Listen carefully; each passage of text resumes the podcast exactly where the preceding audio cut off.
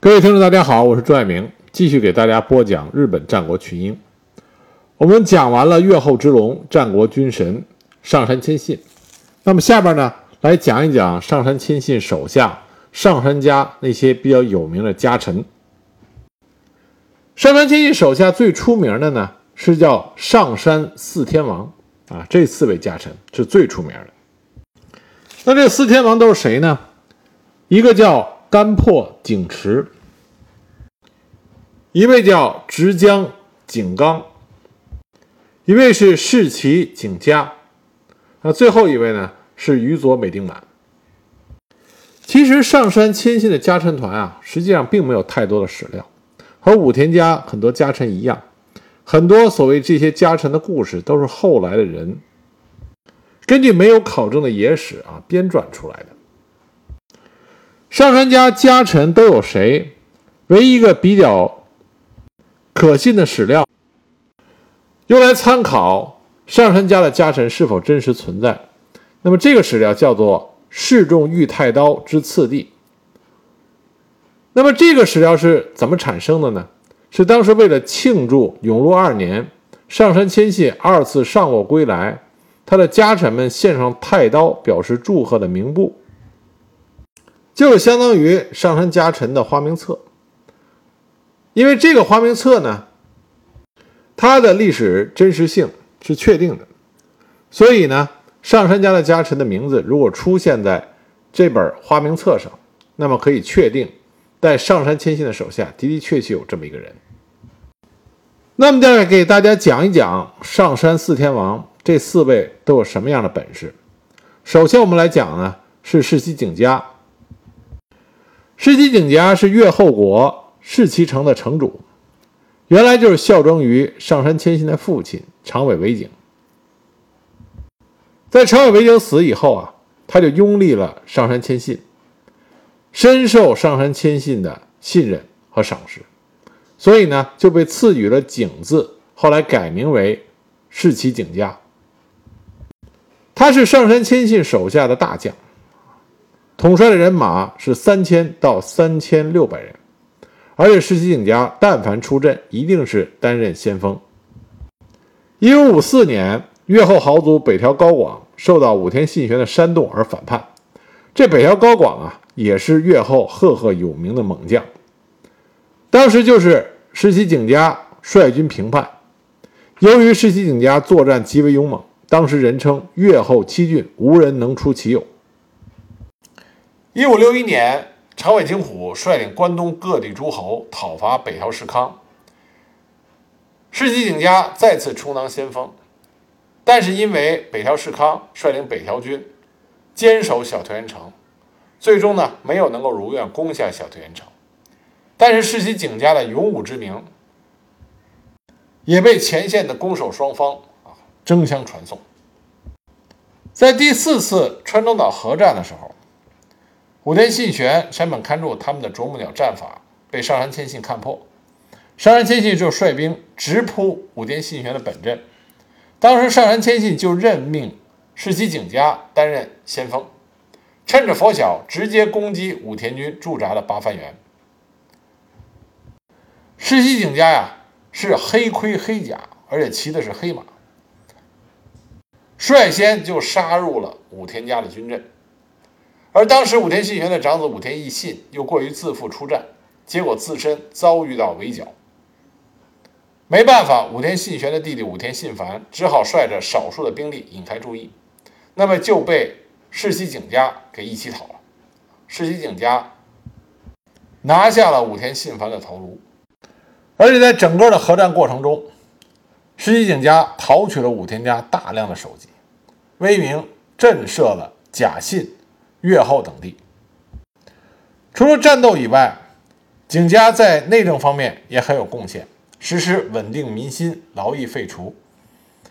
在上杉家的军师宇佐美定满死以后，景家被视为第二号人物。当上杉谦信与北条氏康结盟的时候，双方的交换条件就是北条氏康的第七个儿子过继给上杉谦信当义子，而景家的儿子晴家。被送到北条家作为人质。一五七三年，在上杉军西进粤中的时候，已经是花甲之年的世袭景家仍然是作为先锋，一举击败了追名、沈宝两家。而后这位猛将的死呢，则是众说纷纭。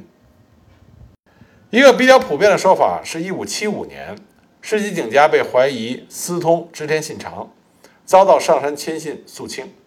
但是呢，这个说法备受质疑，因为并没有直接的证据指出景家与信长勾结。再者，本庄繁长、北条高广等人先后造反，叛乱平息之后，这些人都被上杉谦信给宽恕了。那么，对于上杉家第一头号猛将的石崎景家，如果只是有造反的迹象，是不会被上杉谦信诛杀的。这不太符合上杉谦信的行事风格。另一种说法呢，就是景家本人应该是病死。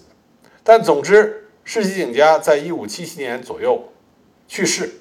他身后呢，世袭家很快就没落了。直到上杉谦信死以后，景家的孙子宪家协助上杉景胜登上了大位，这样才再度复兴。一般我们在说起世袭景家的时候，往往把他塑造成一个有勇无谋的猛将形象。实际上呢，世袭景家是一个文武全才，不仅作战能力出众。而且内政方面也是颇有建树。说完世袭景家，我们再说说另外一位，就是宇佐美丁满。宇佐美丁满号称日本战国时期三大军师之一。其他两位我们之前都已经讲过了，一个是太原雪斋，一个是山本勘助。那么宇佐美定满和山本勘助一样，到底宇佐美定满和上杉谦信的关系如何？他在上杉家的地位如何？宇佐美定满到底是不是一个真实存在的足智多谋的真实的历史人物？这都存在着争论。宇佐美定满的祖先原来是伊豆地方的豪族，后来迁移到越后定居。宇佐美定满和他的父亲都是越前守护上杉家的家臣。当时他们守护的上杉家呢，并不是上杉谦信之后的上杉家。啊，因为我们前面讲过，上杉谦信他们家原来是长尾家，是守护代，而宇佐美定满和他父亲守护呢，是真实的守护上杉家。因此呢，宇佐美定满和上杉谦信他们家，也就是原来的守护代的长尾家，本来是敌对关系啊，经常交经常交战。关于宇佐美定满是如何效忠于上杉谦信，这有很多种说法。那么《北岳军谈》这本书里边是这么描述的：他说啊，宇佐美丁满五十岁过后就辞去官职，跑到京都隐居。这个时候，十四岁的长尾虎千代，就是后来的上杉谦信，刚好在诸国游学，两个人呢就在京都相遇了。那么一见如故，宇佐美丁满很喜欢十四岁的虎千代，所以就跟随于虎千代的身边啊，对他起了。教导和辅助的作用，但这个说法呢，实际上并不正确，因为上杉谦信并非是长尾家的长子，所以没有资格继承家督，很小就进到寺院里当和尚，不可能出现在京都。那么另外一本书呢，是一六一五年由上杉家家臣写成的《上杉将士书上》，这本书里呢说，上杉谦信的庇护者，也就是谦信乳母的丈夫本庄庆秀。招聘了宇佐美定满作为上杉谦信的兵法指南啊，兵法师傅。这样呢，宇佐美定满才和上杉谦信结成了牢固的主上和家臣的关系。那还有一本书叫做《谦信军记》，这本书里呢，说的是上杉谦信在十三岁的时候离开了故乡，与进士僧侣一起周游诸国，途中在比瑞山严立寺。偶然和隐居在此的宇佐美定满邂逅，两个人结下了君臣之义。但是无论哪种说法，都是想告诉后人，宇佐美定满在上杉谦信很年少的时候就已经追随了上杉谦信。他对于上杉谦信在军事统帅方面的能力的提高，有着极大的教导作用。战国时期。各个不同的区域都有独特的用兵方式以及布阵作战的技巧。例如武田信玄的甲信就流传着甲阳流的军学，那么人很多人认为鼻祖呢是上本山本勘助，也有人说呢鼻祖是高坂昌信。那么作为长尾家所属的越后，也就是后来上杉谦信的上杉家所属的越后呢，兵法流派的始祖认为是宇佐美定满，所以在越后将士的心中，宇佐美定满是一个类似于教父的位置。但是宇佐美定满他真实的史料其实非常少，这也许是因为他主要担任的是军师的角色，多半处于幕后，所以事迹十分有限。但据说啊，上杉家在讨论作战的军事会议上，基本上是上杉谦信一个人完全说了算。这个时候，唯一他能听得去的建议，就是来自于宇佐美定满，只有宇佐美定满的建议有分量，其他的将领只是听命行事罢了。由此可见，宇佐美定满在上杉谦信心目中的地位，和石崎景家一样，宇佐美定满的死也有很多的说法。那么流传比较广，也是比较传奇的一个说法呢，是一五六四年，这个时候宇佐美定满七十六岁，上杉谦信三十五岁，而上杉谦信呢，这时候事业已经进入到一个快速的上升期，他的威势遍及越后、信浓、上野、武藏。那么七十六岁的宇佐美定满看见自己的爱徒上杉谦信有如此的成就很，极为欣慰。他看见自己的人生即将结束。那么上杉谦信仍然来日方长，宇佐美定满呢就想用他的日薄西山的生命，为上杉谦信最后再斩除掉他内部上杉家的祸根。这个祸根是谁呢？就是长尾正景。长尾正景呢是上杉谦信的姐夫。按照血缘的系列来说，正景是长尾家的嫡系子孙，那么谦信只是旁系。所以，长尾正景原来曾经反对过上杉谦信，但后来呢，被上杉谦信击败以后，就臣服了上杉谦信，并且成为上杉家重要的家臣。但是，宇佐美定满认为，长尾正景是上杉谦信的隐患，因为没人知道他什么时候还会再爆发，还会再反叛。而长尾正景呢，是位猛将。他的根据地是上田庄的板板户城，拥有精兵强将。板户城呢，又位于新农与上野国境的啊边界上，是越后国的守备要害。如果长尾正景一旦和武田氏或者北条氏联手的话，那么上杉谦信就很危险了。宇佐美定满最担忧的就是这件事情。于是，在这年的七月。宇佐美定满就带着几名随从前往自己的支城野尻城避暑。这个野尻城呢，离长尾正景所在的板户城很近，而且城边有个野尻湖，正好适合于纳凉和避暑。宇佐美定满就派遣使者邀约上尾啊长尾正景和他的儿子前来赴宴。这时候，长尾正景呢和宇佐美定满和上杉谦信的关系都不错，没有理由拒绝。所以，长尾正景带着两个儿子和三十多名随从，就前往野尻城赴约。大家就一块乘着三艘游船，在这个野尻湖里边泛舟、喝酒作乐。据《甲越军记》记载，当时宇佐美定满和长尾正景是坐在第一艘游船上，身边只有几名随从。长尾正景的儿子们是坐在第二艘船上。大家酒醉饭饱之后，宇佐美定满就说天气太热，所以就跳入湖中游泳。长尾正景呢，看见老迈的宇佐美定满在湖中游泳，不甘示弱，也跳入湖中。结果呢，长尾正景就溺死在湖中，而宇佐美定满也同样沉于水底。另外一种说法呢，是来自于《北野军记》。《北野军记》里边呢，说是宇佐美定满故意在船底凿了一个洞。在船要沉的时候，拉着长尾正景的双手跳入湖中，最后两个人一起溺水而亡。据说捞起来的时候，紧紧地搂在一起，都已经断气了。而上杉谦信在得到这个消息之后，做了一系列的善后命令。他命令长尾正景的长子义景继承长尾家的家督，为长尾正景举行了国葬。然后没收了宇佐美定满家的琵琶岛城和野尻城。宇佐美家从此就没落了。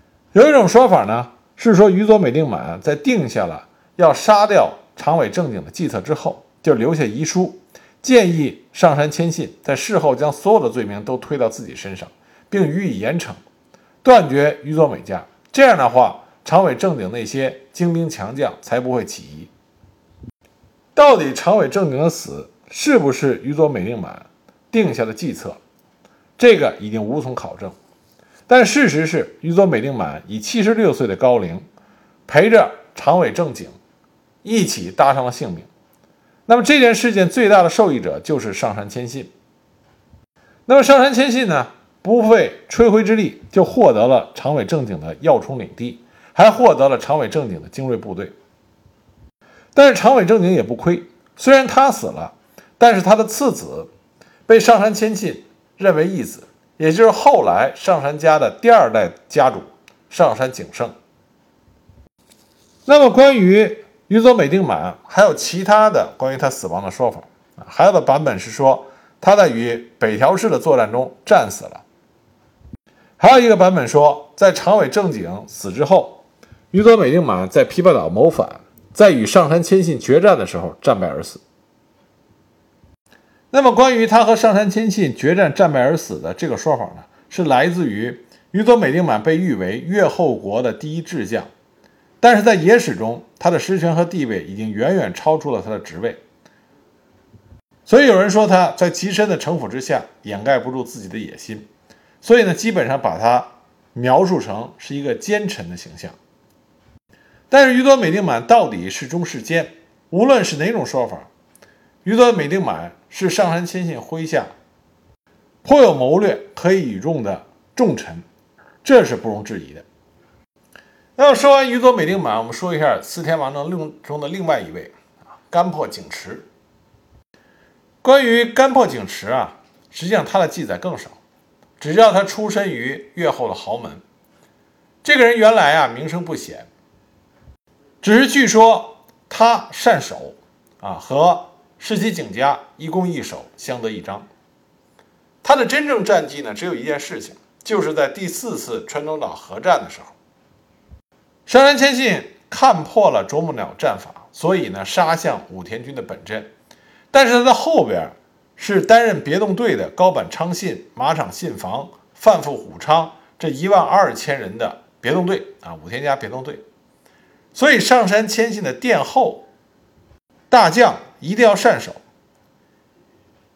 因为这个殿后的大将一定要保证武田军的别动队要尽量晚的赶到八幡原的主战场。那么担任这个殿后的重任的就是甘茂景池。那么甘茂景池手里有多少人呢？只有一千人，和他对阵的是武田家别动队一万两千人。那高坂昌信、马场信房、范富虎昌，这都是战场骁将。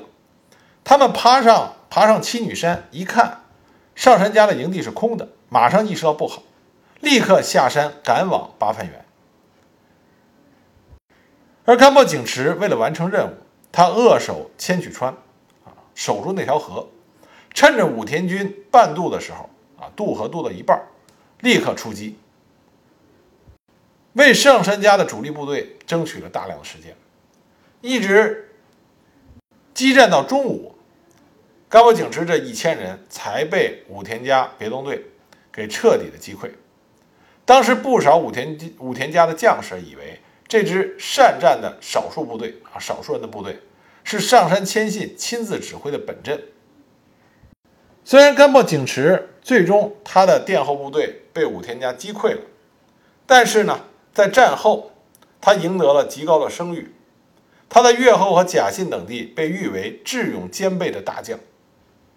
后来在上杉谦信辞世之后，甘茂景池呢就站在了上杉景胜一方啊，支持上杉景胜。那么最终呢，上杉景胜战胜了上杉景虎，成为了上杉家新一代的家主。那么甘波景池呢，也得到了重用啊，后来善终。那四天王中的最后一位是直江景纲。直江景纲啊，一直侍奉常伟家。他从常伟为景，也就是上杉亲戚父亲那代就已经是常伟家的家臣。后来呢，又辅助了上杉谦信的哥哥常伟晴景，再到上杉谦信，所以在上杉家的家臣里边很有影响力。这个人呢，善内政，善外交，在上杉谦信第一次上洛，就是去京都的时候啊。就是由景纲作为使者和先头部队，先行一步到京都打打点各项事务，并且与将军和朝臣进行联络事宜。在上杉家和北条家结盟的时候，也是由直江景纲主要负责接待北条氏的使者。那么，直江景纲唯一一次关于他在战场上表现的记录呢，也是在第四次川中岛合战。一般呢，直江景纲在军事活动中，上杉谦信给他的任务多是守备和支援。那么在第四次川中岛合战的时候，直江景纲所率领的是两千名的补给部队，恰恰是他率领的这两千名的补给部队，在最后的关键时刻投入战场，支援了撤退的上山本队，将追击而来的武田义信的部队击退，发挥了重要的作用。最后，直江景纲呢是在七十岁的时候啊，年老病故啊，也是个善终。除了上杉四天王，上杉谦信手下还有很多其他的良将。那么一位呢是斋藤昭信，这斋藤昭信呢也是军政双才。在一五六一年的关东征伐行动中，斋藤昭信不仅重挫了北条军，而且在进军的途中屡屡被任命为新攻克地区的城主。担负修复补给之责，所以军政两面都有着值得依赖的杰出才能。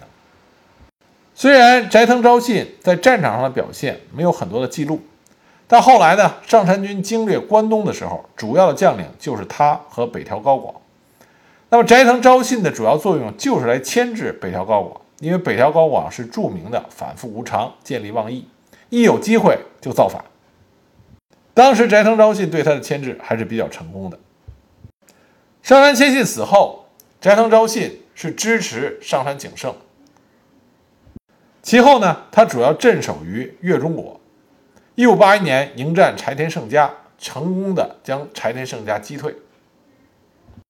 这个人呢有个外号叫做越后钟馗。这个外号呢，一方面是说他本人武勇出众。而且呢，叫他钟馗是指他这个人刚直正气，受人敬仰敬重。据说这个人没有私欲，为官时候所得所有的奖赏都分给部下与穷苦的百姓。他也是年老而死啊，得了善终。那么介绍最后一位上杉家的家臣，他叫小岛弥太郎。他有个绰号叫做鬼小岛。据说这个人呢。从上杉谦信小的时候就侍奉在上杉谦信身边，是一个力大无穷的豪杰。但是关于这个人是否真实的存在啊，一直有所争议。也有说法说他是一个虚构的人物。那这个人的存在呢，给上杉谦信的很多轶事增添了传奇色彩啊。比如说惩罚足利义辉饲养的大猿猴，击退袭击甲斐武田家使者的猛犬。那么相对比较靠谱一点的史实记载呢，是在川中岛合战的时候，武田家的猛将山县昌景曾经称赞他啊，称赞这位小岛弥太郎，说他是一个华实兼备的勇士。在甲越信战录里边就记载着说，当时在川中岛合战的时候，山县昌景和小岛弥太郎两个人单挑啊，都是猛将，单挑。结果呢？山县昌景看见武田信玄的长子武田义信陷入苦战，就向小岛弥太郎请求说：“我想救主君的公子脱离险境，这场胜负先搁下吧。”结果小岛弥太郎当场就爽快地答应。山县昌景就觉得这个人是一个忠义无双的勇士，所以称赞他是华实兼备的勇士。但是小岛弥太郎呢，更多的呢是译文和传说。他的真实史料很少，他最后的死呢，有一种说法是在一五四七年的立尾城战役中战死了。这些呢，就是上杉谦信手下极具传奇色彩的家臣们。也正是有这些有卓越才能，同时无勇无双的家臣的辅助，才奠定了越后上杉家军神上杉谦信的赫赫威名。